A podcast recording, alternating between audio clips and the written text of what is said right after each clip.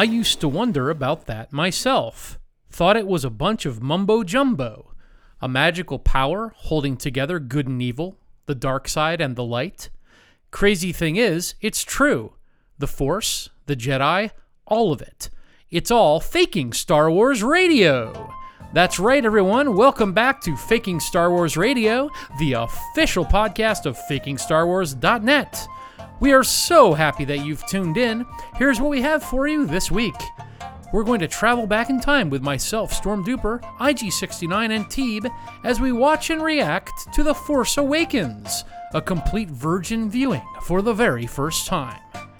Get ready for some listener mail and some hilarious fake ads. We also have dry leftover turkey sandwiches to get you ready for the post Thanksgiving hunger pangs. I'm Storm Duper, and joining me today is Teeb. How are you, Teeb? I am as fat as a Christmas goose and ready to go. Ooh, how delectable. And uh, is your skin, you know, when it stretches, that redness, does it kind of fade and you turn into just like a giant pink tick? Uh, yeah, but I don't prefer the term pink. It's uh, very offensive to my people. Ah, uh, it's a bit of a rouge kind of tone then. Yeah, we'll go with that. Great. Well, we're not um we're not appropriating your culture, I hope, by using that as the term for makeup. Uh, no. Good. I'm fine. Good. I'll live. And uh, IG, how are you? How are the holidays treating you? You all ready to go? Uh, get your get your Black Friday sales uh, put away in the closets, ready for all the gifts that you're going to be giving the staff at Faking Star Wars. Oh, oh, absolutely. Um, I, I take this uh, this giving of thanks quite uh, quite seriously.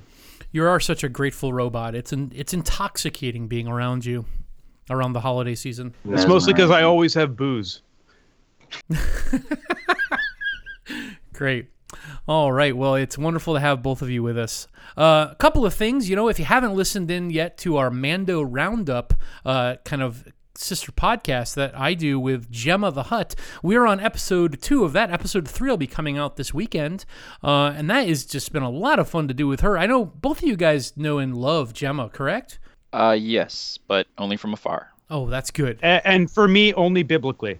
Okay. Well, just just as long as we have the whole gambit represented there in terms of devotion to Gemma the Hut, she'll be pleased to know that.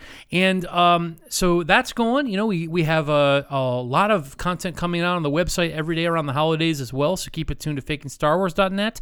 Also, if you haven't, what a great time to support our Patreon. That's patreon.com slash fakingstarwars, where you can uh, sponsor a faker. You know, um, around the holiday season, we, we need a little extra money for the Christmas cookies and the eggnog. So why don't you throw a few dollars our way each month? Uh, that'll really help us to help uh, create the content you know and love. And lastly, we have a million t-shirt sales going on on our website, uh, bit.ly slash FSW merch. Fantastic deals around the holidays. IG, have you made your choice for your stocking stuffer t-shirt this year? Uh, yes. What's it going to be, IG? Uh, again, we mostly booze. Okay, great. How about you, Teeb?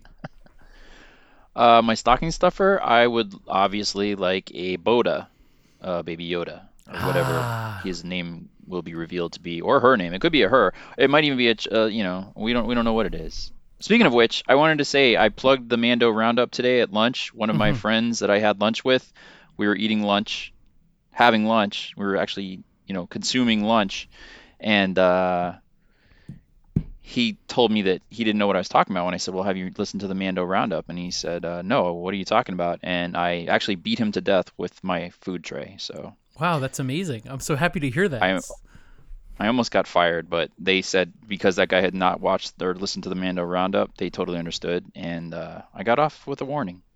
Wow, you know, if that happened to every single human being who didn't listen to the Mando Roundup, we would be we would have six billion nine hundred ninety nine million nine hundred ninety two dead people in the streets. That's a lot of people. I will help your education with a simple explanation of bells. Bells? Bells. Well, guys, you know, it is really good to be back after Turkey Day. How was everyone's Thanksgiving? Uh, it was pretty good. I actually managed to watch The Mandalorian Chapter 1 17 more times. My Thanksgiving was the best. I spent all day and night at Walmart shopping for Black Friday deals. Did you manage to score any of these super limited doorbusters? Oh yeah, picked up some Finn and Rose figures, even a rare Constable Zuvio. Did you see any Mandalorian stuff? I'd really love a cap that makes it look like I'm wearing Mando's bucket. No dice. My cousin IG11 is going to be pissed. Didn't he die in the first episode? Why would they make any merch of the dead droid? we don't die so easy. What about you, Stormtrooper? What did you do on Turkey Day? I recorded a few more podcasts with Gemma the Hut. You should check out our Mandalorian roundups, Teeb. Uh, do you cover chapter one exclusively? Well, sure. In the first half of the first Mando roundup. Then I will listen to that much. I have spoken. This, is, the way. What way? What are you guys talking about? Uh, get up to speed on the Mandalorian already. You're making it difficult for the rest of us. All right, already. Stop bullying me. So, IG, did you pick up a gift for our White Bantha office gift exchange? Maybe, but it's a surprise. Are we expecting anyone? On the first day of Sith, Miss my Dark Lord sent to me a dead porglet in a forest tree. Uh, isn't it a bit early for carolers? On the second day of Sith, Miss my Dark Lord sent to me two thalassirens and a dead porglet in a forest tree. Make it stop, please. On the third day of Sith, Miss my Dark Lord sent to me three rolling Rathtars, two thalassirens, and a dead porglet in a forest tree. Okay, that's enough. I'm opening the door. Hey, did you like our singing? Kathleen here has got some pipes, right? Herbert and Kathleen Kennedy? You boys should know by now that you can't keep a good Time Lord down. You're gonna take us back in time again, right? Just step outside and get into the TARDIS. Oh no, I forgot to feed the Russian trolls and the Fakeometer before our Thanksgiving break. Not my problem. Get outside already, you metallic monstrosity. Please, Herbert, think of the trolls. It's the holiday season. Fine, but make it snappy, Sonny. Okay, but I'll need the other fakers too. It's a big job feeding them. Hurry it up. No funny business, understand? I I hope you have a plan, IG. Remember how we time traveled the first time to review the original Star Wars? When you clogged the fakeometer? I think we can do it again. But isn't that just lazy? Just using the same storytelling device all over again? We have to go back to what made our adventures great. Right. So a whole new generation can experience it again. It was like eight weeks ago. Help me jam these Finn and Rose figures into the Fakeometer. Just a little more. Grab those Disney Infinity figures. I think she's gonna blow!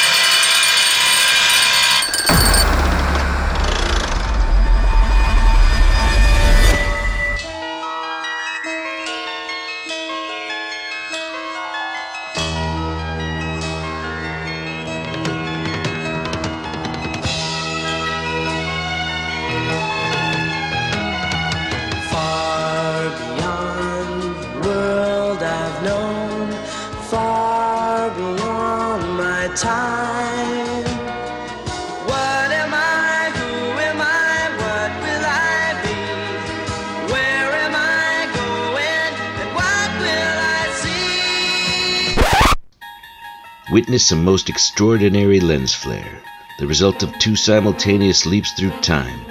The first made by three fakers on the run, the second, the insane Time Lord hot on their tail. At stake is nothing short of a reboot of a reboot, the meta of a meta.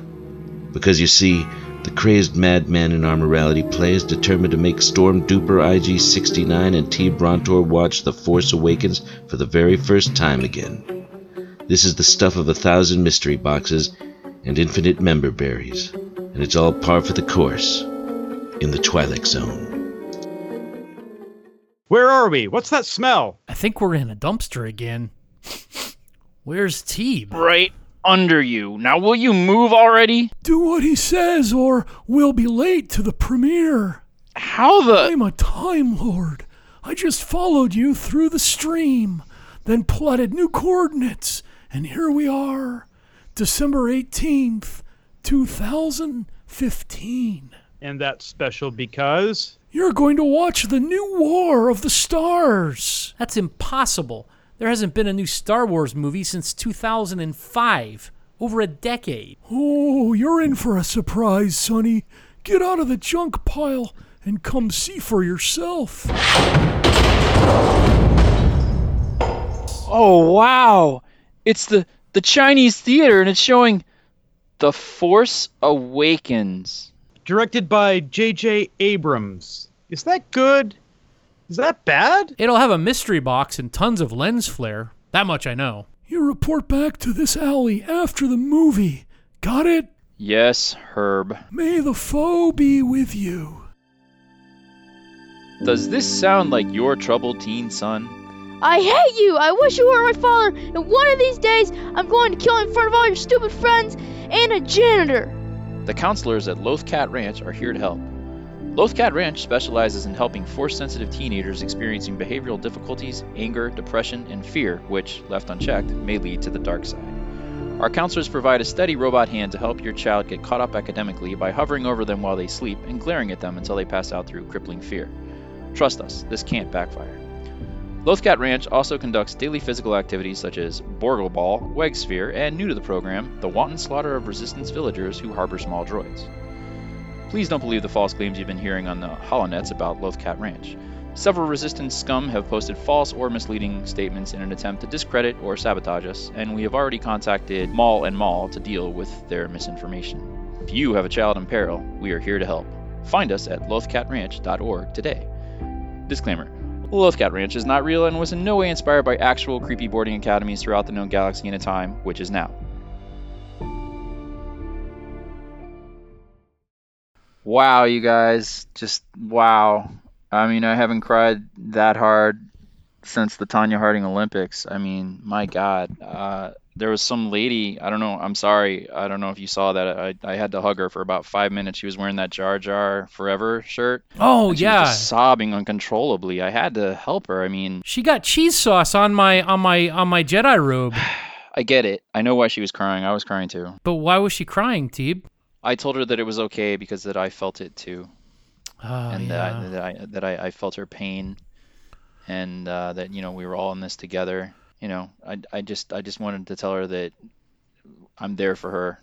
You know, that was so nice of you. five You know, minutes, I would never have predicted that you would have an empathic bone in your entire body. You really have surprised us here. Time travel has brought out the best in you, Teeb. Yeah, I'm not vomiting and uh, falling over and, and getting you know stung by God bees and every other damn thing. So I'm happy. Nobody's messing with me right now. So I'm very I'm very comfortable. And but I I I'm I, I can't process what I just saw though. And now that we're alone, I think I can finally talk about it. I just feel like I'm radiating joy. I there's like a halo around me. I have leveled up. Like I feel like I just ate, you know, 40 chicken nuggets in one sitting. I am absolutely radiant right now. That movie is possibly the greatest thing I've seen in the last decade. Apart from the fact that Han Solo dies. Spoilers. Yes, but he died in such a dramatic way. I loved it. I thought it was so appropriate.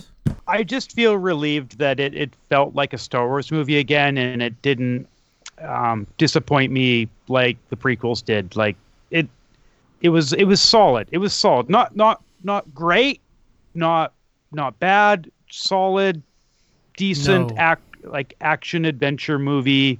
Likable characters.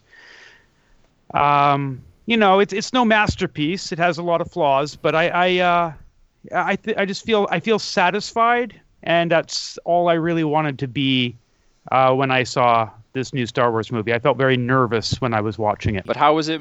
How much better was it than uh, the the Revenge of the Sith? Then, because if you didn't Oh, like Revenge of the Sith, why did you think this was more Star Wars than Revenge of the Sith?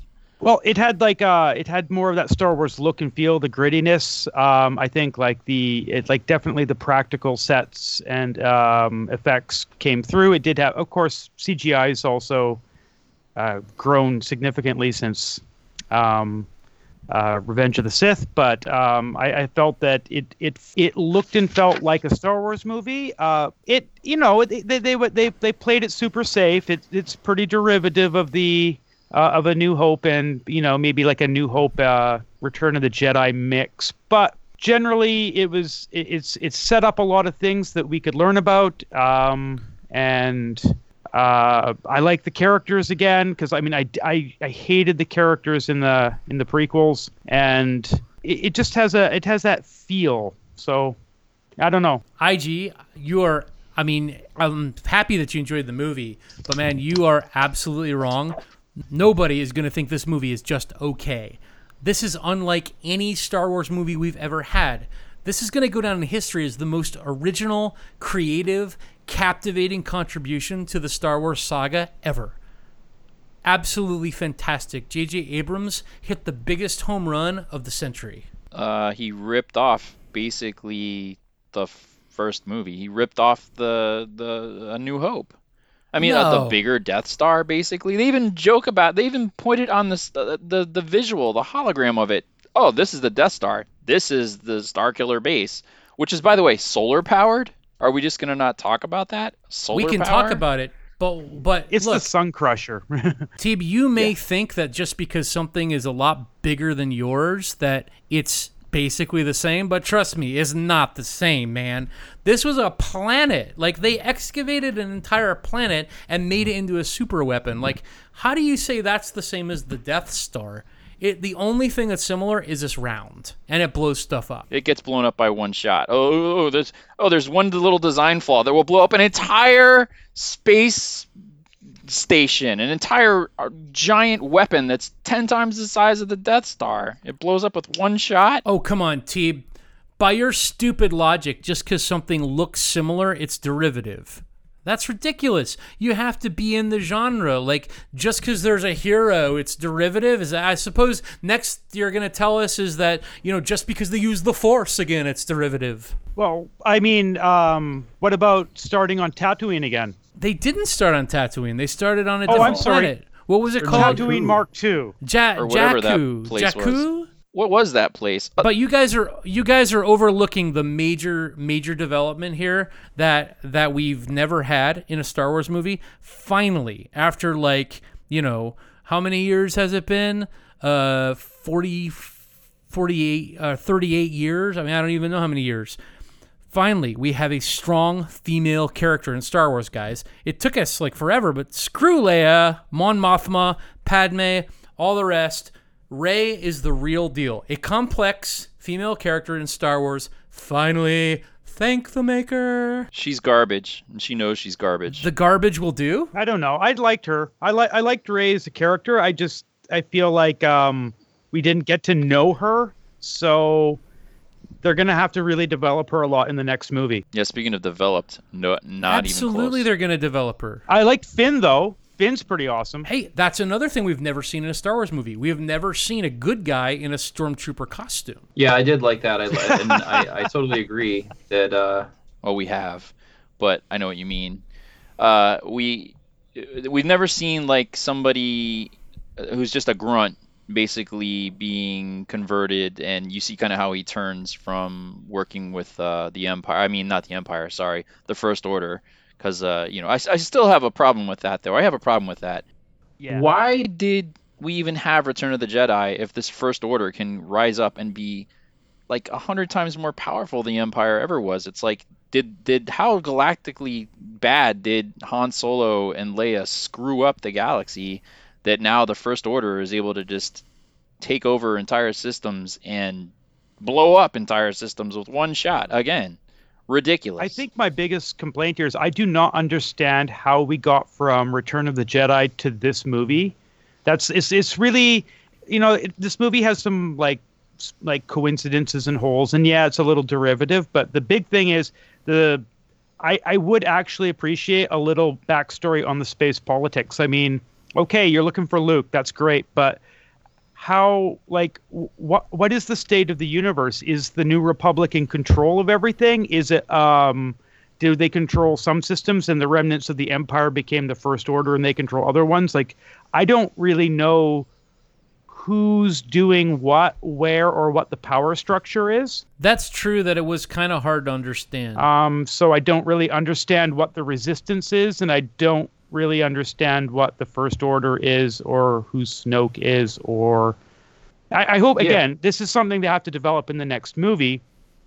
Um, and and I like that Abrams left it so that almost any anybody with even a modicum of talent can take his story and move it forward. But I, I yeah, I am confused. It's a very confused movie in that way to me. We can talk about the next chapter. Who are the resistance? Who are they resisting against? Who are they resisting against? If the Republic is in power, I could see the resistance forming up at the end of the movie because the entire Republic is blown up. But who are they resisting now? It's I don't think stupid. so. Think of it like this. It's like, you know, you have the Republic who's like in the center of the galaxy in like some main areas. They have like some developed civilized government. But then like there's the whole reaches of the galaxy Mm-hmm. where they can't necessarily install the rules of the Republic yet because they have to like, you know, get out there and establish everything, but they can sort of surreptitiously like get this resistance going to like try to keep the tides of evil at bay. It's kind of like what the US uh, military does like in Syria where they support the Kurds. You know, they didn't install American government there, but like they're still kind of helping them resist the uh, other forces there. I think it's the kind of the similar idea. It's just a little bit more. It's another layer of complexity that we never saw in a Star Wars movie, where you have two kind of good sides, up until, of course, you know, um, General Hux blows the blows the crap out of it. Are you saying the First Order is good? Did you just say that? The First No. Order are good guys? No, I'm saying the Republic is right? the good guys. No, and Republic they're and supporting the Resistance are good resistance against the bad Oh. guys across the galaxy. Like you see that planet, like when it blows up, the First Order aren't there because they can't be. Like they just don't have the means to like you know attack the Republic from anywhere other than super far away with their like their laser that shoots across the galaxy. Okay, but Starkiller Base got blown up. So does that mean the First Order is now almost wiped out, or do they have other systems under their control? I don't know. Like I don't have an I don't have an idea of their scale. And They have the Second Order now. They have the Second Order. So So in the Ah. next movie, you'll have the second order. Probably in the next movie, like if you want to talk speculation, um, IG, my guess is that the second movie, like the, if you can look at the title crawl, you know, the second movie, my guess is the first line is going to say something like, "The First Order has been decimated," something like that, you know, because that would only make sense. Like since their entire circular base and all their troops blew up. It's gonna. It has to be something about how the First Order is almost no more. It's decrepit. It's small. It's you know this tiny little little battalion basically now. Um, I mean that's that's where the movie's going. That's where the second movie's going. that, yeah, that would make sense because if uh, if the First Order is now reduced to uh, remnant, and the only thing left of the good guys is the Resistance, which is small, now they're on even footing. yeah. right? Yeah. So yeah, okay, that would make yeah, but then I don't know. They blew up ten planets in one shot. I've never seen anything like that in Star Wars. Ten planets. Planets. You you haven't seen shot. J.J. Abrams' Trek yet. Uh, he blows up planets quite a lot. It's his thing. Oh. Well, um, you know, thinking about some other things that happened in this movie that like I, I really enjoyed, like thinking about things that I thought were inspirational, like J.J. Abrams. Think about Trek, for example, and I have seen those movies. For the first time, guys, we see Tie fighters attacking on land. Like holy crap, we have never seen that before. They are not flying in outer space. They are flying over the sandy desert shooting at people on the ground. What? Yeah, that was a cool shot. That was a really cool shot when you. It looked like Stanley Kubrick, man. Looked like something like I don't know. It, it was beautiful. That was a beautiful shot. I know they're coming in to slaughter people, but I was like, damn, that looks. Did it cool. fill you with hope, Teeb, when you saw them, you know, flying in the sun the sun there? They're like they're kind of very like um oh what's that movie? Uh Francis Ford Coppola movie. Uh or not Francis Ford Coppola. Um what's that movie? Uh the the uh, the Apocalypse Now shot. I was thinking Apocalypse Now, yeah, but I don't think that was Kubrick. But yeah, uh, I I did think of Apocalypse Now, but I've never been able to stay awake to watch that movie all the way through. Oh, it's puts me to amazing. You definitely should. Eh. Well, to me, it developed the technology of the t- of the Tie fighters. You know, there are all these little beautiful nuggets. Like, first of all, we learn the very important and compelling fact that if you fly close to the ground, it confuses the tracking of the Tie fighters because they do have the technology to blow up planets across the galaxy. They have not figured out how to use like low low uh, low altitude radar. Very interesting. Well, I was uh, I was quite like amazed by that whole uh, the Tie Fighters chasing the Millennium Falcon. That was it was so good. Um, Now maybe that's just visually. It, it doesn't make sense that Rey knows how to fly it that well. Like she seems to be able to do anything with. Or at all. Yes, Yeah. that's She's a junk scrapper. What the hell? You're saying she needed a driver education sticker on the back of the Millennium Falcon. Like she did crash it before they even got off. It's not like it was a smooth takeoff, IG. Yeah, yeah, yeah. To be fair, Luke um, blew up a Death Star, and all he had ever done before that was shoot Womp Rats. So, okay, yeah, yeah, yeah. All right, mm, But fine. they're about the same size. The Womp Rat is about the same size as that port that he shoots the, the torpedo into. So, eh. Yeah, but how many better pilots died getting to that trench run, and it's Luke that makes it? Like, He has the Force. What does Rey have? I guess she has the Force, but it hasn't awoken yet. It hasn't awoken yet. It's still sleeping inside of her like a little uh, kangaroo baby. I don't know. I don't know. That force seems pretty woke to me. Like a little baby Yoda inside of her. Yeah, something like that. I, I okay. It was the thing is, it was a fun movie. Yeah, stupid bits, but it was fun. Um, and and I really like the setup. Like uh, like Supreme Leader Snoke. I don't know, is he a Sith or? oh yeah, he's 50 feet tall. We've never seen that before either. You know, the the biggest uh, creature we've seen is Rancor, and I mean Snoke would have just like stomped on a Rancor and turned him into jelly, like on your front lawn or something. I mean, What about that space worm that the Millennium Falcon flew inside in uh, Empire? that is I true. mean, that was pretty big. You know, Snoke might Yeah. might have a fight with a sno- with a space worm. Like, what about talking about creatures? What about those squid alien Rathtar creatures that Han was hunting to deliver to the king, the king of Egypt or whoever it was? I love the design on those. We've never seen anything like that in Star Wars either. Eh, meh, yeah, but meh. I, I thought they were just like CGI messes. Like they seemed like tentacle monsters. Not really. IG, I think you're missing. It- IG, they're I no Rancor, but okay, they're okay. IG, I think you're They're missing fine. the bigger picture here. There was a subtle subtextual connection between the might of the organic rolling squid monster Rathtar and the gentle lilt of BB-8, who's also spherical in form.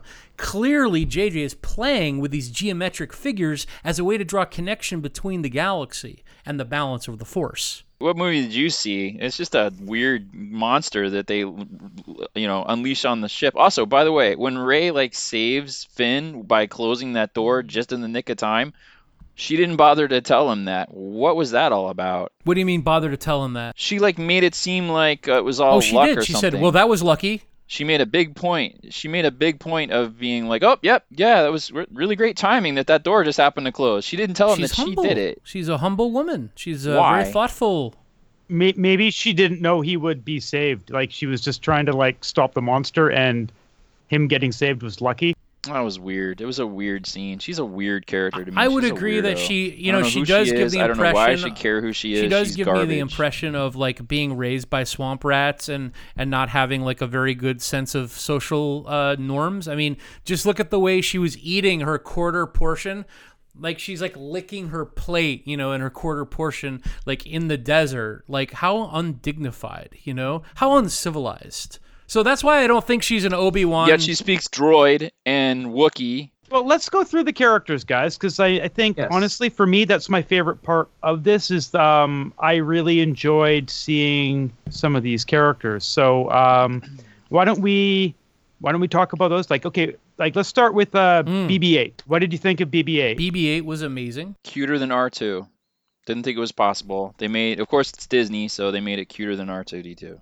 BB-8 Somehow. also fixes a lot of problems that you have in Star Wars. Like when R2 is in the scene, every scene has to be slow because R2 is slow. But now hmm. you don't have to write around that character. You can have scenes where BB-8 is flying across the desert. You know, it's so exciting. It's like a ride, man.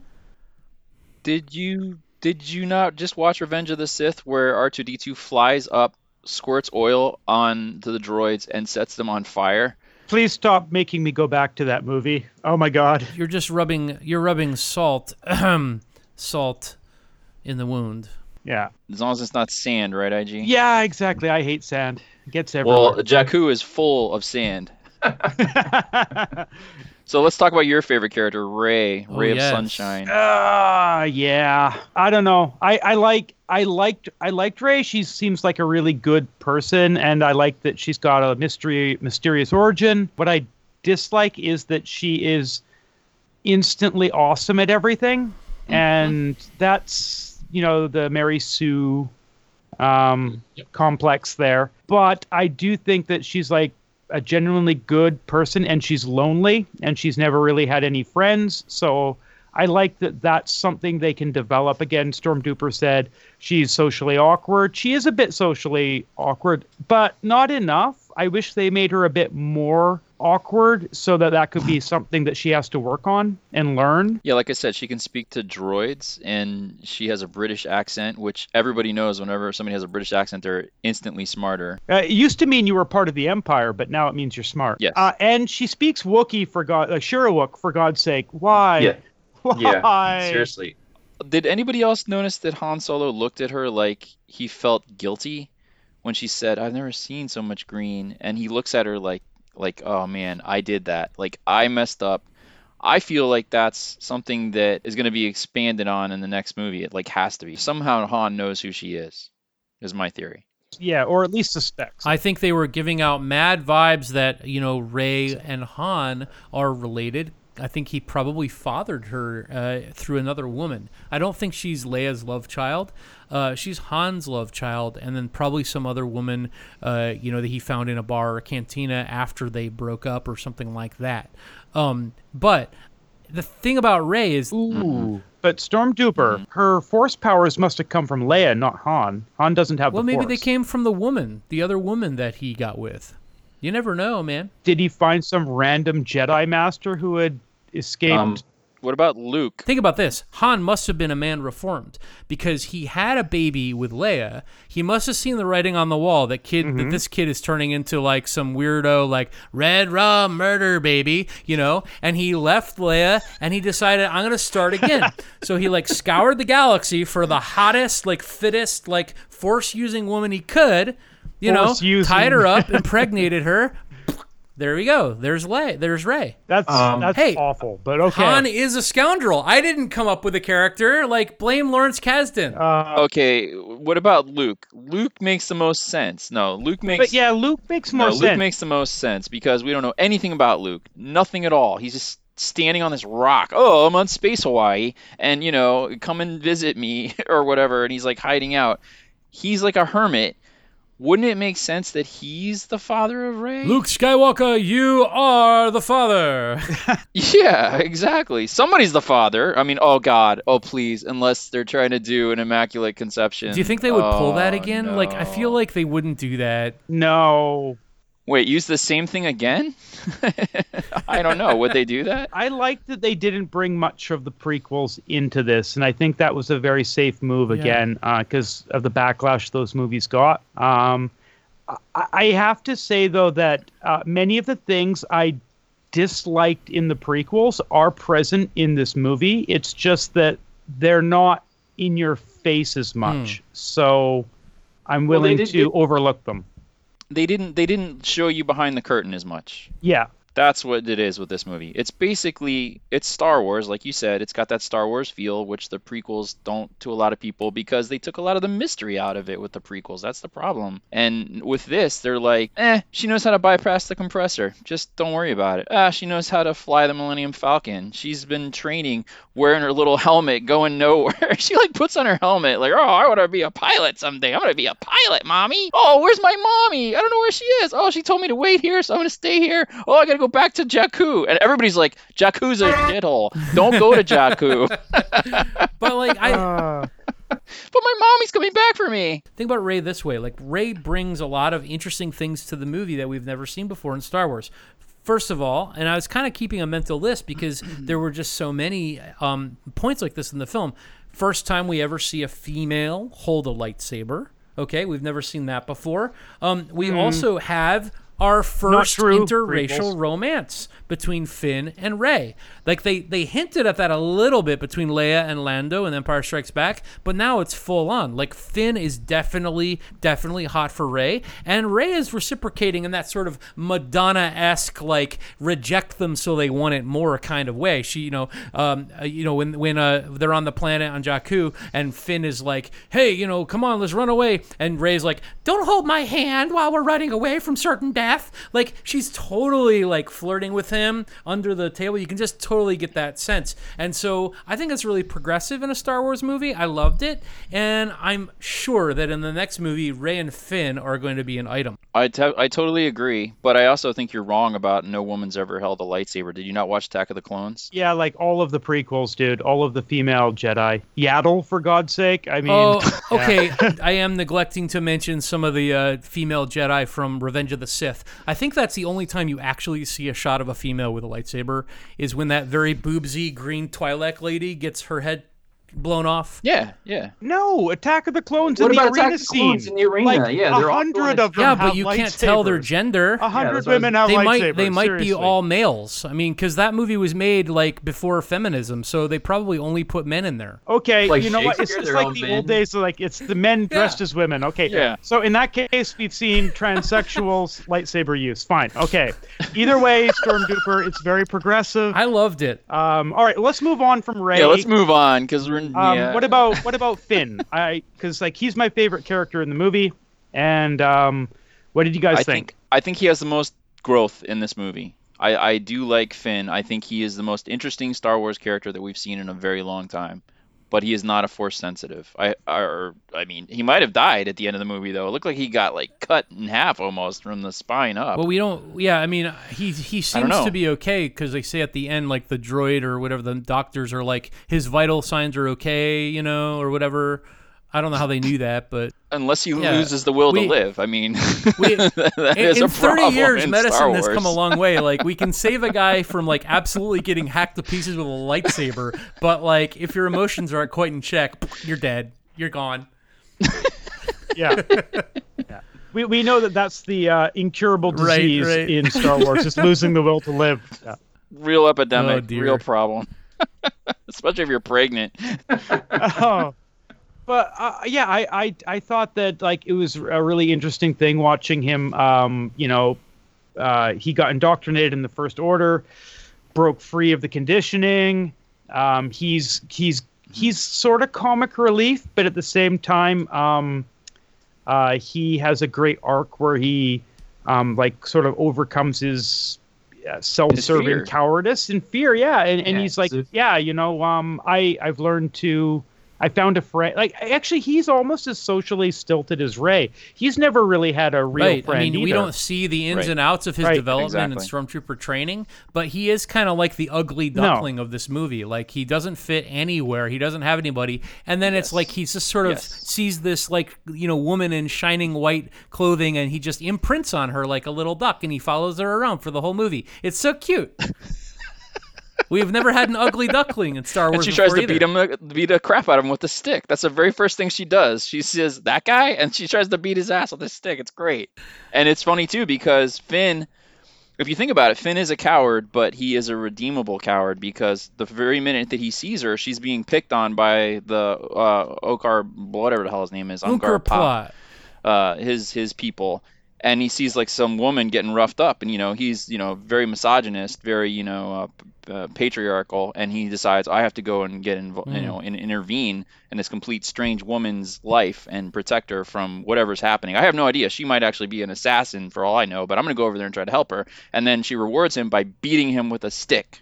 I think he'd want to help anyone. Like he just he seems like a, a pretty kind-hearted individual, and um, I think that's the problem with him being in the First Order is like he's he's too he's too kind to be in an order that murders indiscriminately, and he's just like ah, can't How handle did he it. get selected from sanitation? Be, he used to be uh, f- uh, plunging toilets for the First Order. Then the first time that Yeah. Kylo sends him into battle, Right. he sees a little bit of blood, gets nervous, and runs scared. Like he is a coward, but he is, like you said, he has a heart of gold. So in the first movies, uh, you know, we had Han Solo, who's the uh, smuggler with Yes. a heart, the thief with a heart of gold. Now we have the uh, Ah. pussy ass coward with a heart of gold.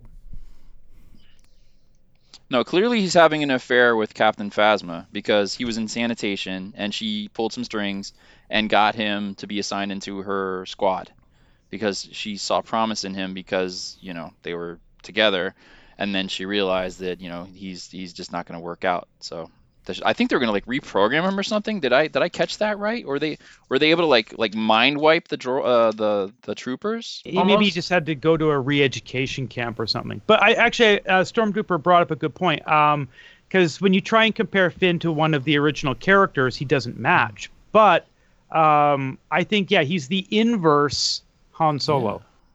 like the coward instead of the brave scoundrel. He's more like the cowardly scoundrel. Han Solo is already like he's ready to go. He's he's uh, he's a badass. Hot shot. but Finn's not. He's he's he's almost incompetent um, at most things. Uh, but again, he's that guy with the heart of gold. So he's he's like um, yeah, he's an inverse Han Solo, except if- you know still with the heart of gold.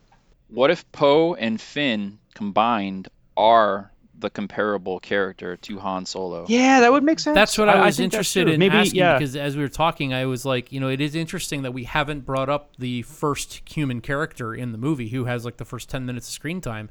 None of us have talked about Poe yet. He does Yes. have that swagger of Han Solo, but he's not quite as like dynamic a character. I don't think as, as Solo is. Mm, So but he's basically Wedge Antilles. right, he's a supporting role. Uh, yeah, with more lines. Yeah, but with more lines. Yeah, he's but he's a minor character. I don't think they're gonna really do much else with him. Like he's just the guy who does pilot stuff. No, I can't see in the next movie.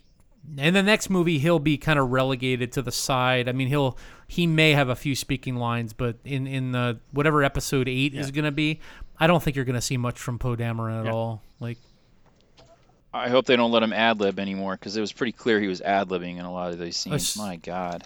I'd, I'd, I'd, I'd long for the Shakespearean terrible dialogue that we had in the prequels. Somebody needs to write that guy some lines. Oh, oh, let's not go that far, but yeah. Um, I, I anyway, he's he's a minor character. That's the reason I did didn't bring him up. Is like he's just a he's a side character. He's a Biggs Darklighter. He's a Wedge Antilles. You know, um, they gave they had a, they had him do a few speaking lines, but he he's just a plot device. He's the pilot that gets people from one place to another. He's the Uber. He's the Uber driver with the, who can shoot things. I mean, one thing is like before the movie started, I was sitting there talking to some fans who apparently knew a little bit more about the film than I because they were uh, very excited about um, the appearance on screen of this uh, female character who just had this, I I would just say royal presence. I mean, just a. Um, something that we were all so excited to see and finally on screen we have the very first female alien character with buttholes for eyes A thousand years old, or more than a thousand years old. Mon Han Mothma? says. Yeah.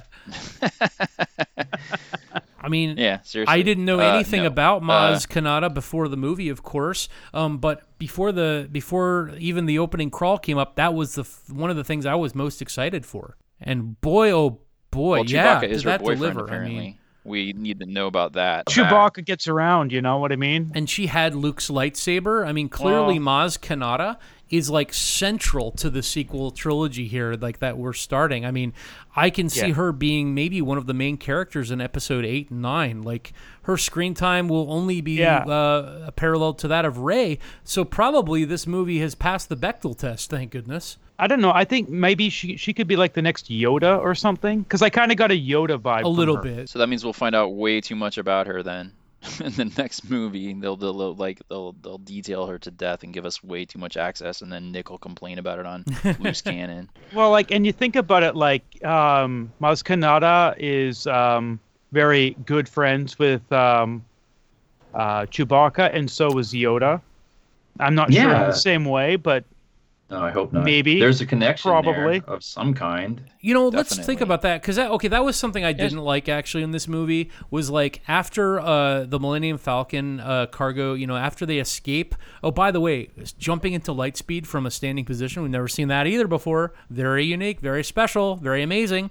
But um, after they do that, I mean, basically, Chewie is in the medical bay. Chewie gets shot. We've never seen that before, and he's recovering. And they just jump into hyperspace for a few minutes, and then the next thing is like they go into Maz Kanata's castle, and she's like, "Where's Chewbacca?" And Han is like, "Oh, I put him to work. You know, he just got shot by a laser blast, but he's out there working on the Falcon." Like that's not really fair to Chewie. Like I, I, I have to say, like Han kind of got what's coming to him by getting uh, shafted by his son through the heart. If you're gonna treat Wookiees that way, then you are definitely gonna pay the penalty. Well, um, I mean, Chewbacca does show up later, but yeah, I guess yeah, He hits on an old lady in that scene too. That was weird. maybe maybe he was actually like um just trying to keep Chewbacca out of the cantina so Maz Kanata wouldn't Ah, molest yes. him. He could have he could have been doing a favor to Chewie. We do get kind of uh, our first Well, we don't bestial know. flirtation of the don't know. saga. So chalk that up to another interesting, unique point in in this movie. So, well, let's um let's think about the next film. I mean, I think we can all agree that we liked this movie for the most part. is good. Um, what's gonna happen with Rey in the next movie? Are we gonna find out more? I mean, I think we are going to find out more about her parents. Who do you think they are? I mean, we had Obi Wan, we said Luke. Like, how is that going to be revealed to her? Are we not going to talk about Kylo Ren? At yeah, all? we have to talk about Kylo before we we go on. Oh to yeah, final we do. Yeah, summary okay, because yeah, he's okay. the So let's uh, so Yeah. Teeb, go ahead. Well, Kylo Ren is like he's uh, he's like the opposite of of uh, Luke Skywalker if you think about it. He's like trying to go to the dark side. It's like that's why he kills that's why he kills Han Solo. And, and I don't know if you noticed this or not, but there was like a little bit of light shining through when he's confronting Ben.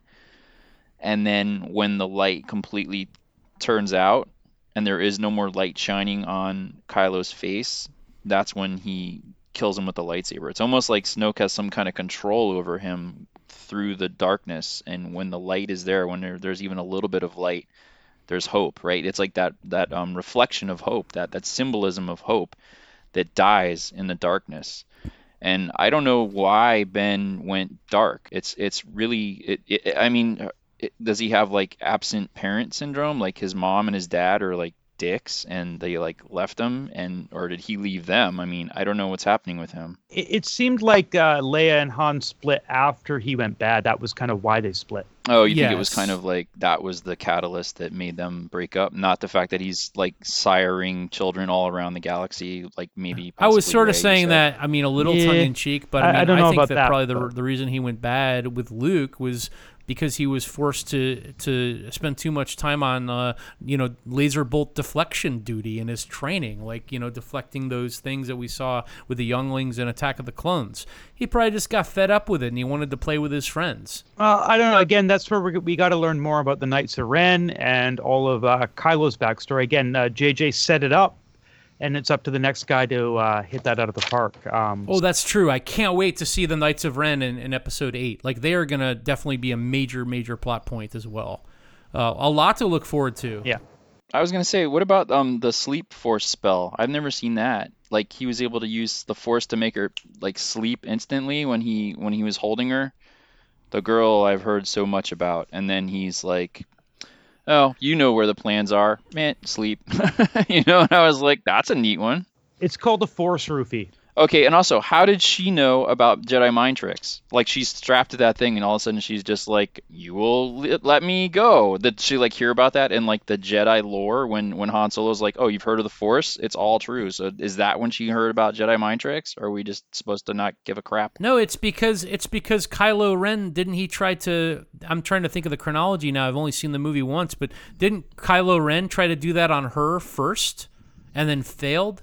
He tried to force rape her, and she was Yeah. like, "No, I'm not having any of that." And she actually Yeah. does it to him and reads his mind. Yeah, I put mental sex. I don't know what was going on there. It was like a really weird sex scene that it was almost like that movie um Demolition uh Demolition Man when uh when uh Sylvester Stallone and Sandra Bullock are are having relations with those little devices that they have on their head and he's like oh oh oh, oh er." I was like what's happening here? What like I would like to see what they were seeing. It was almost like Lumpy uh, or Itchy or whoever it is in the holiday special as well. Have you know in uh, when George Lucas invented internet pornography for the first time. I still haven't seen that. So good. Oh, that's Still right. We still have it. to do. Uh, I know Stormtrooper, you and I did a holiday special, but we have to do one with uh, Teeb at some point. I forgot Teeb hasn't seen it yet. He hasn't seen the glory that is that scene. Sorry for the spoiler there, Teeb. yeah. Uh, no, I don't know what you're talking about, but now I'm like, re- I, now I really have to see this. You will know. oh, great. Anyway, yeah, I think Kylo's a he's, he seems to be a, a again he's like a okay, he's he's basically like kind of like Anakin, but like instead of trying to pretend Anakin's a good guy from like uh, he's he's just bad from the start. He's he's basically Anakin Skywalker. Yeah, let's talk about Anakin Skywalker. Why didn't Anakin Skywalker come to his Why didn't Anakin Skywalker come to his grandson and be like, "Hey, guy, maybe don't be a dick and kill people. I'm a, this cool Force ghost. I'm your grandfather, and what you're doing is totally not cool. Because he's a Force ghost. Why can't he go to Kylo and be like that? Like why?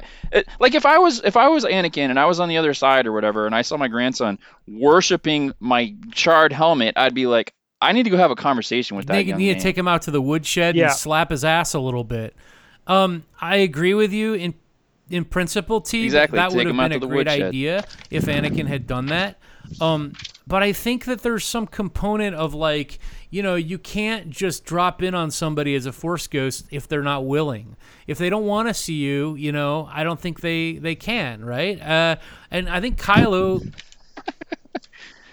like toilet time. I think it's a mean? light side thing anyway. Only people on the light side can be Force He was ghosts or can see Force ghosts. He was redeemed though. Oh, can see. Okay, there you go. You got me. Because I was gonna say, because Anakin was redeemed. It, it's all end. nebulous. You know, it's it, the Force is magic, so it only works when it needs to work. And yeah, I don't know, man. I think that's a weird, like a, a, a weird flex for him to be like in love with his grandfather, who was a genocidal mass murderer. Maybe maybe Anakin's just he's just generally incompetent at He's stuff. still terrible even in death. He's Just like, terrible. Just oh, maybe he's in the wrong dimension. Maybe there's like, you know, this is J.J. Abrams. Maybe there's another Anakin, go Force Ghost, and he's like talking to some other kid in like our world. Like, like imagine like you're just sitting here in in your house, and all of a sudden you see Anakin, and he's like, "I'm your grandfather," and you'd be like, "Dude, I don't know who you are." No, I'm I'm Anakin Skywalker, dude. I don't know what you're talking about, you know. And it's like. Maybe he, like he got his force his force ghost connections miss you know miss Guys, mis- I know why. Think about connected. think about know. when uh, he died in the movie in terms of his age and and vitality, um, sexually, and then think about when Padme died. Like it's pretty obvious what he's doing with his time in uh in eternity.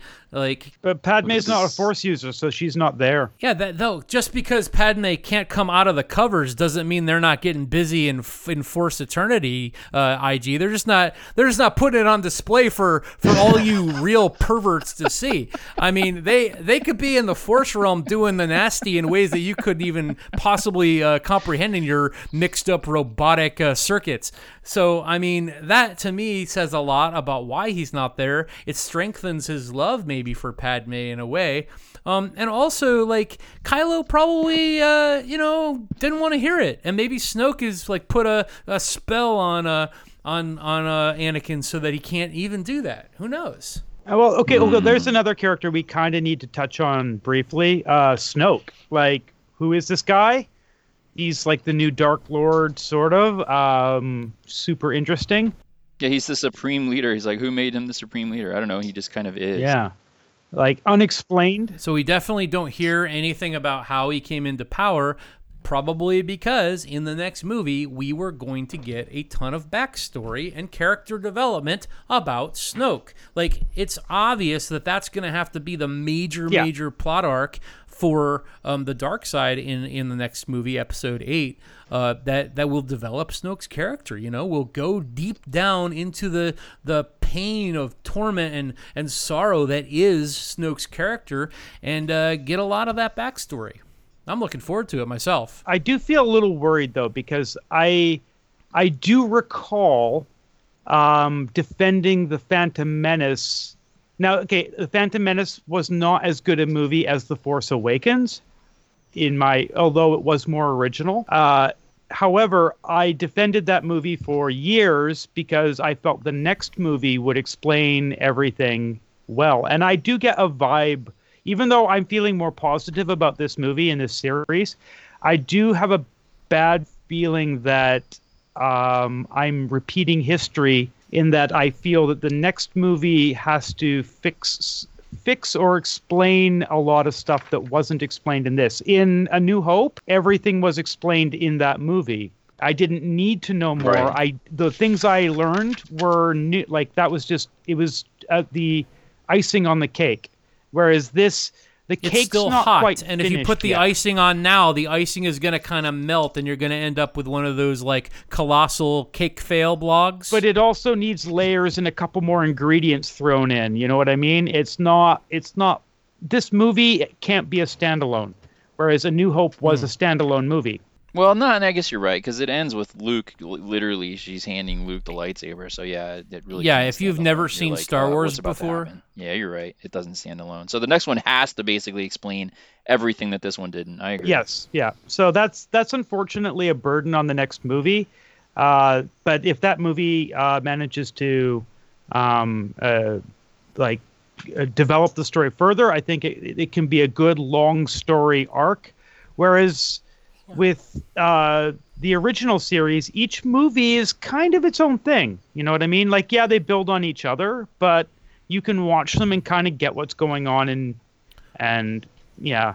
Well, Empire Strikes Back it definitely ends on a cliffhanger though too. I, that that I felt like yeah, there's definitely there there needs to be more in this.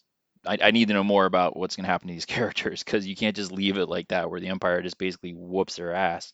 There has to be some kind of retribution. Well, as long as we're talking about, um, you know, the next movie, let's start with some speculation on that moment when Rey hands Luke the lightsaber. So, what's going to happen after that? Like, how long do you think time is going to pass before the next movie? What's going to happen between Luke and Rey? Is that going to be a thing? Are we going to see any of that at all? Or are we just going to pass forward a couple years and we'll see?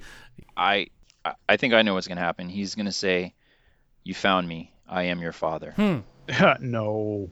No, you don't think so? I mean, isn't that what Star Wars does? I'm your father. I'm your cousin. I'm your, you know, uncle's cousin's friend's roommate. it took Vader's it took Vader years to figure that out. Um, uh, I think this one's probably going to start like a year in the future. Rey's going to be uh, doing her training. We're going to figure out why like Luke failed at ma- rebuilding the Jedi, so he went back to the original Jedi temple where the Jedi were founded, and he's learned more because like he's even at the end of Return of the Jedi, he's still a fairly inexperienced Jedi he doesn't really know much about the order. So he's gone back to the basics and he's trying to figure out how to rebuild the Jedi Order with um, uh, with, with guidance from his ancestors. So he's gone back to the original place, found some secret knowledge, and he's going to share that with uh, Rey and. Um, and and she's going to be the foundation of his new school. I agree. In the next movie, he'll have lost any ounce of cynicism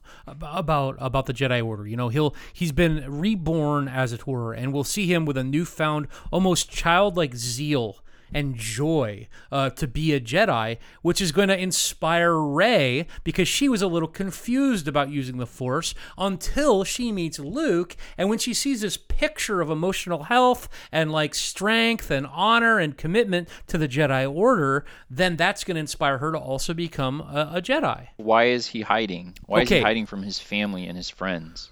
No, it's not like he's in hiding exactly. Okay, I would agree there is an element of subterfuge to what he's doing, but think about this. The the the opening crawl said Luke Skywalker has disappeared. It did not say he has gone into hiding. He is searching for the Jedi Temple. It probably has taken him a long, long, long, long, long, long, long, long, long, long, long time to find it. And he's had to cover up his tracks and to leave enough so that if he does die, that the Jedi Temple's location is not lost to history. So he's being very tactical, very smart because he's an important Jedi now and he's trying to preserve the riches of the Jedi religion for the future. So don't think of it like he's in hiding. He's he's trying to be clever to avoid detection because he knows that uh, Snoke and Kylo are out for his uh, out for his hiney. Yeah, I definitely think I agree with Stormtrooper on that. I think that he's gone to um, uh, that original temple to find the knowledge that he lacked when he was building his first school. Like he made mistakes, and obviously it went bad. So he's trying to figure out how he can rebuild the Jedi correctly because he didn't get to really have the full Jedi treatment. Um, yeah, because you know, obviously, like Yoda died fairly shortly after he started his training with him. Obi Wan died very shortly after he started. It basically every time Luke gets a master, that guy dies. Yeah. So I think he went back to find the original source of the Jedi and then rebuild the Order the way it was meant to be built. So in the next movie, it's clearly going to be like Jedi 2.0. Like Jedi's are going to be jacked, man. Like it's going to be amazing. You thought the Jedi's in the prequel trilogy were awesome. The next movie, we're going to see Luke in his like shining glory. Like think of Gandalf in um, the Lord of the Rings. Like when he comes back. Like how amazingly powerful he is, and like what a great character. That's gonna be like kind of Luke in, in episode eight. You think he's gonna be like Luke the White?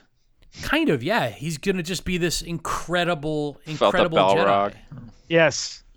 who's just gonna wreak havoc, man. Any remnant of the tiny little force first order pirates left in the galaxy, Luke is just gonna ferret them out and like destroy them. I hate to subvert your expectations, but I think that Rey is now the focus. That's the the new thing now, uh, because everybody, you know, they have to make a strong female character, so they're gonna put Luke on the back. no, they're gonna do it together. Rey and Luke are gonna join forces, like you know, like master and apprentice. Just and and and we've never seen that before, where we have like a a healthy master apprentice relationship, and that's the focus of the movie, right? Like in Phantom Menace, you had Obi Wan and Qui Gon, but really that wasn't the focus. It was about it was about Anakin. Now it's literally gonna be Well, yeah, because I remember Obi Wan wasn't even supposed to be trained by Qui Gon. He got in trouble. Qui Gon basically had said that he was going to train uh, Obi Wan against the Council's will, and then Obi Wan trained Anakin against their will. So yeah, you're right. There, there is definitely a problem. Obi Wan was a usual apprentice. There was nothing wrong with that. He was Anakin that they objected to. No, they mentioned it. They mentioned that uh, that he shouldn't have taken a Padawan. I'm pretty sure. no. He they were saying he couldn't have two Padawans. Ah, that's right. Okay, he couldn't have two Padawans. Thank you. Thank you for clarifying. That's how I A learned. Padawan you have, Qui-Gon. A second, forbidden it is. So Yes. I, I think they're definitely going to kill off Luke at some point. Um, but I think it's going to be like, um, uh, well, yeah, like okay, the master must die. It's sort of a trope in these movies, fine.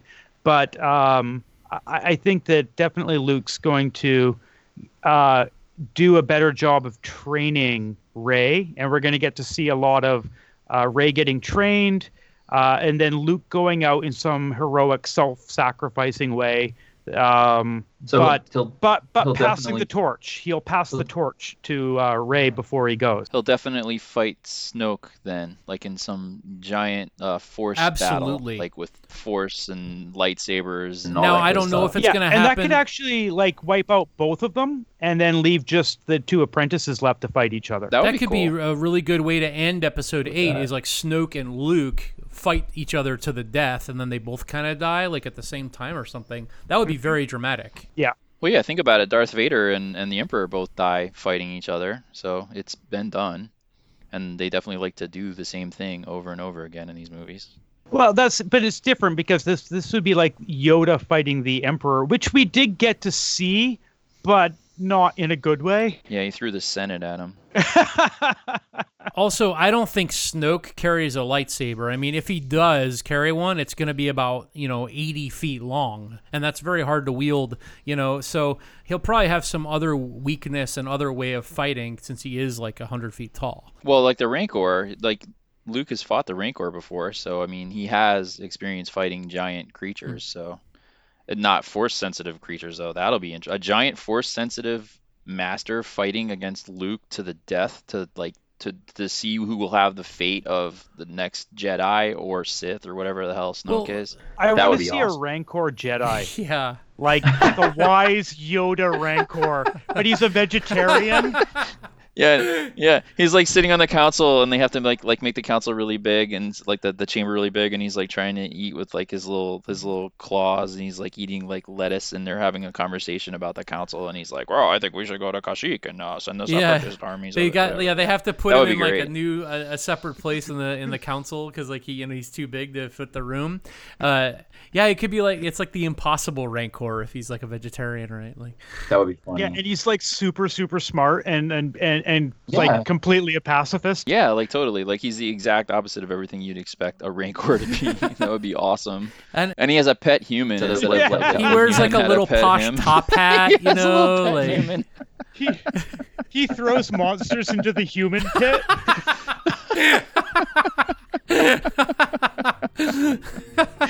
That's awesome. The awesome. Acklay is just getting swarmed by oh, children. gosh. no, they're tickling me. Younglings, younglings.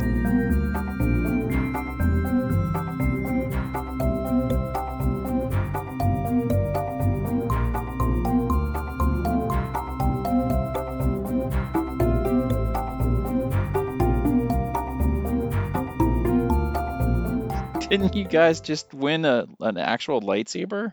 Can I hold that? Can I try that? Yeah, where did you get that lightsaber, IG? Uh, I won it from the uh, seat raffle in the theater.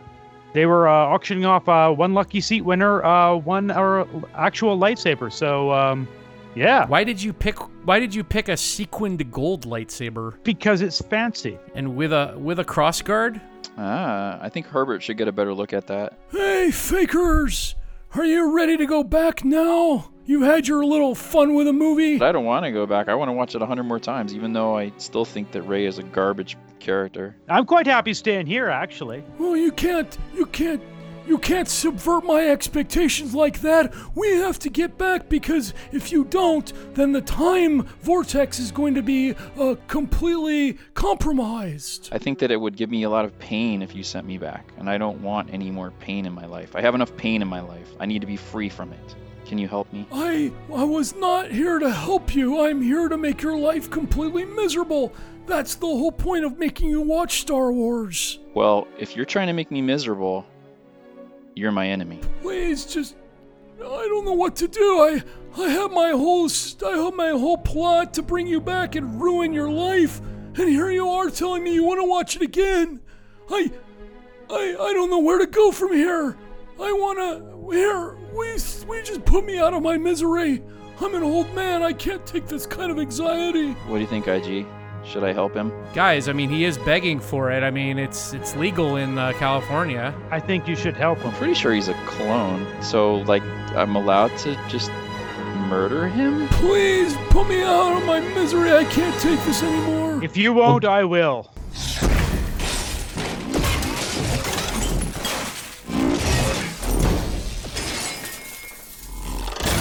Oh my god!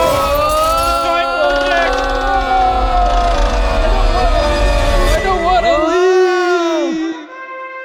Galactic faking news. There was a lot of excitement this week as the Intergalactic Federation of Hide and Seekers announced that Master Luke Skywalker had finally been found by a relatively unknown seeker named Rey. For those of you not familiar with Intergalactic Hide and Seek, the game is divided into two teams the hiders, who attempt to remain unfound in unfindable places for as long as possible, and the seekers, who try to find said hiders. In any case, this ends Luke's 14 year run, and while it is a respectable score, it's nowhere near the record Luke was trying to set. When reached for comment, Master Skywalker lamented leaving a map to his location, stating that in retrospect, it was a dumb idea. He also stated that it's not fair to let Mary Sue's play the game. Though he perhaps forgets, he was considered quite a Mary Sue himself in his days as a seeker, ending the 19 and 23 year runs of Masters Obi Wan and Yoda, respectively. As is Jedi tradition, he will now train young Rey in the ways of the Force, so that she can end her days living alone in squalor and misery on some remote backwater planet until some worthy apprentice comes along to replace her, and then die tragically to become a blue glowing exposition ghost. We expect great things of Rey. Perhaps she will be the one to finally beat the record set by Grandmasters Carmen Sandiego over 1,000 years ago. Back to you, Stormtrooper. Galactic faking news. Oh boy! All right, guys, it is just some fantastic to be back here in the studio. Man, the smell of turkeys and mashed potatoes and gravy is so clinging to the walls here. Um, it makes me think about how uh, our podcast listeners are out there clinging to every word we say. Um, and here's a great review that we heard from Jake Broadbent, who said, Holy Banthaballs! No idea how I stumbled upon this podcast, but I'm glad I did. Great humor, and the hosts are so zany. Whoever does that Yoda voice should get an Oscar. I don't even like Star Wars, but I will keep listening. Jake thinks that we have someone doing the Yoda voice, Teeb. Like, everyone knows that we just have Yoda chained up in our basement. Well, he's not actually Yoda. He is, uh, you know, what like Yoda's kind of special cousin. But Mm. He's Russian troll Yoda. Right, exactly. He's your your uh, Yer- your, Yertle, Yertle. Rosa. The turtle. Yertle. Yertle the turtle. What would it be if Yodel, Yodel and Yertle, uh, you know, had a bastardized force baby? They would call it, uh, you know, they would make a great, uh, a great addition to the Star Wars galaxy. I think. Just saying. I Mm. mean, you know, um, That would be great. yeah. Yertle the Yoda turtle. I don't know. Yeah. Faking Star Wars listener mail. All right. Well, that sound means it's time for listener mail. Um, this one comes to us from JJ Kat Katzenberg, who asks, "Please describe the perfect date between Chewbacca and Maz Kanata."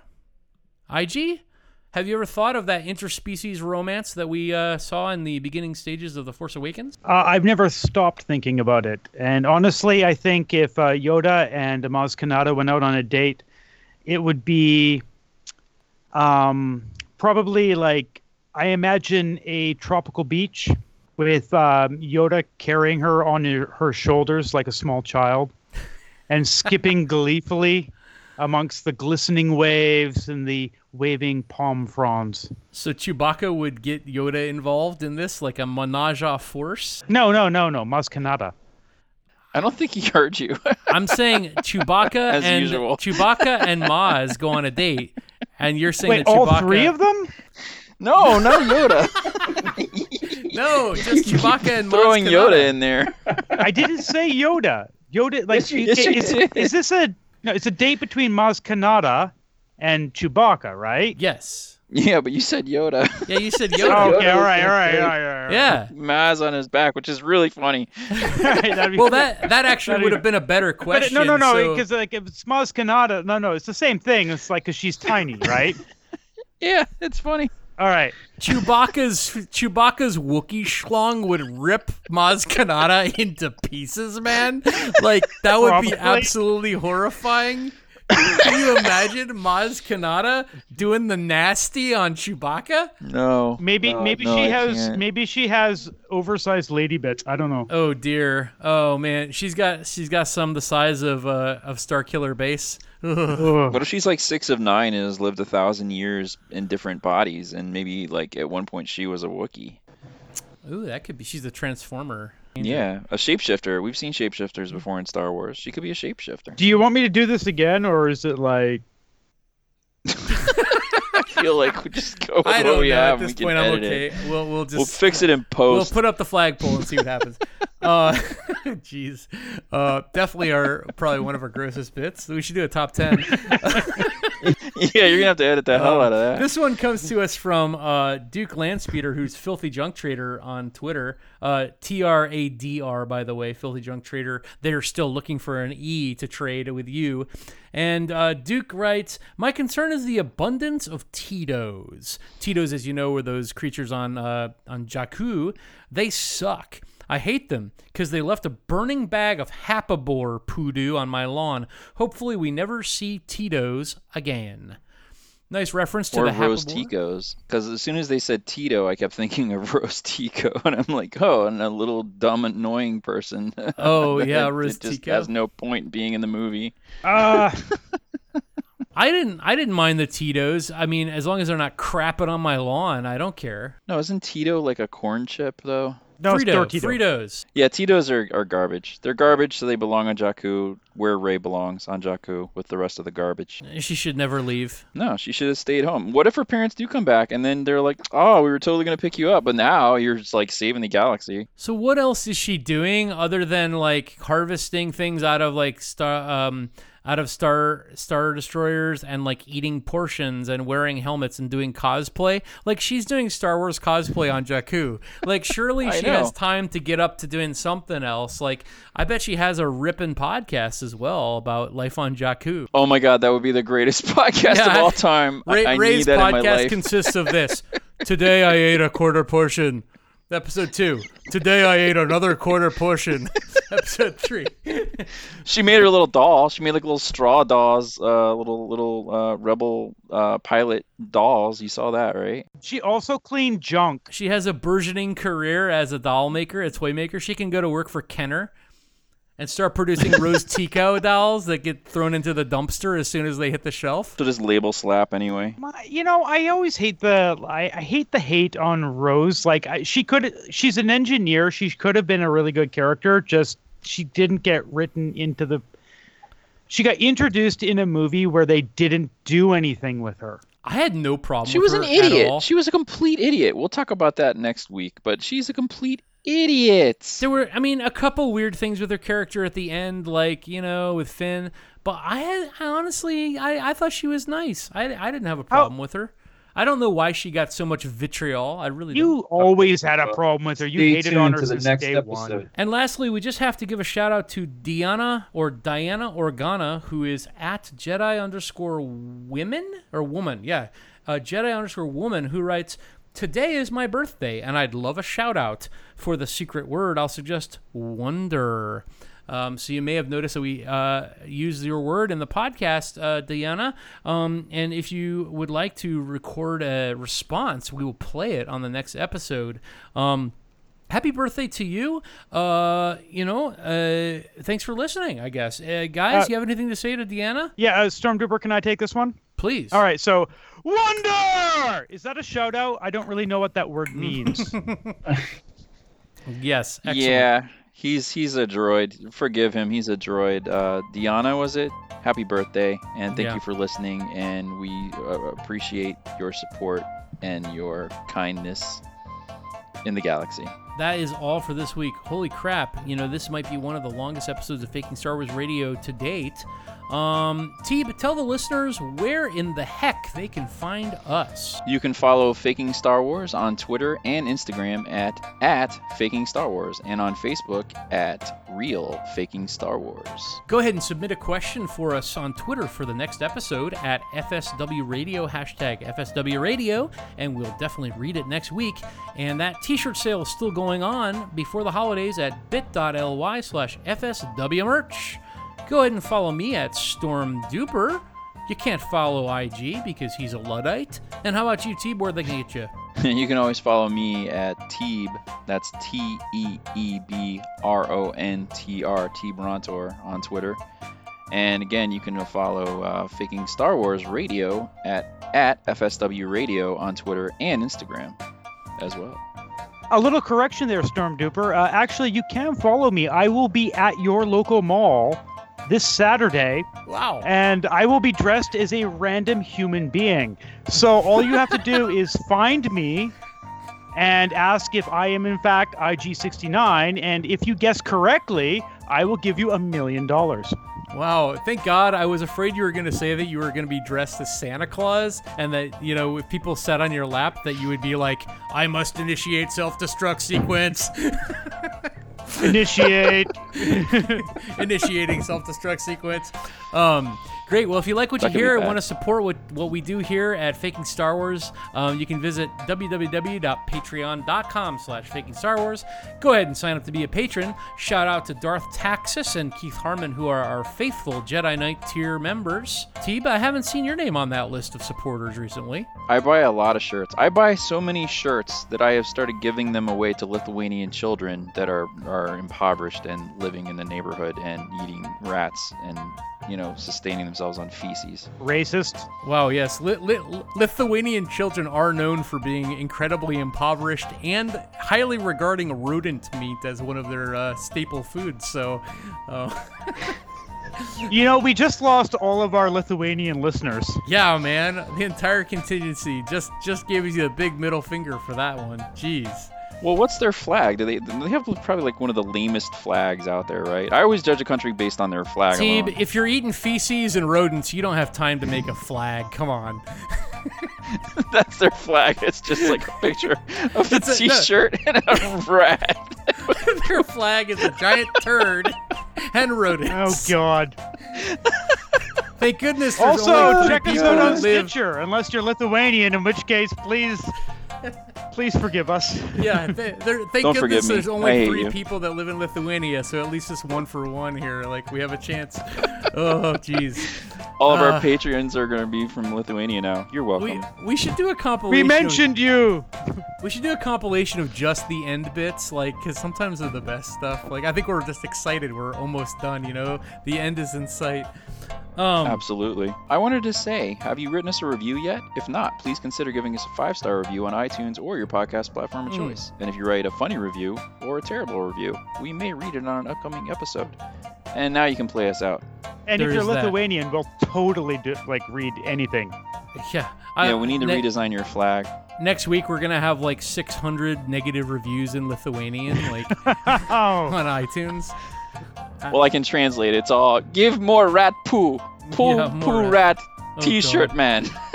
oh, why all the hate on Lithuania? If any of us had any hope of ever going to heaven or or serving in political office, it has been completely just uh, annihilated by like like Starkiller Base, uh, annihilated Bosnian I was only two weeks away from being the ambassador to Lithuania, and now it's gone. Oh man, I'm sorry. You should have told me before the And I- podcast. and I love latkes and pierogies, but I know that the next time I stop off at my local That's Lithuanian Ukraine. deli, they're gonna fill them up with rodents and feces. Ugh. The Ukraine is weak. Everybody Yeah. knows that. Then you watch Seinfeld. Oh Great. God, we just lost our Ukrainian visitor. God, we're better losing shut up. Eastern Europe, people. It's the Cold War How many all people over can we again. offend in one episode? Sorry. That's All all right. staying in. As always, uh, stay tuned to FakingStarWars.net for quality Star Wars comedy, parody, and satire. Thanks to you and all of our great followers for listening, and may the foe be with you. See you next time.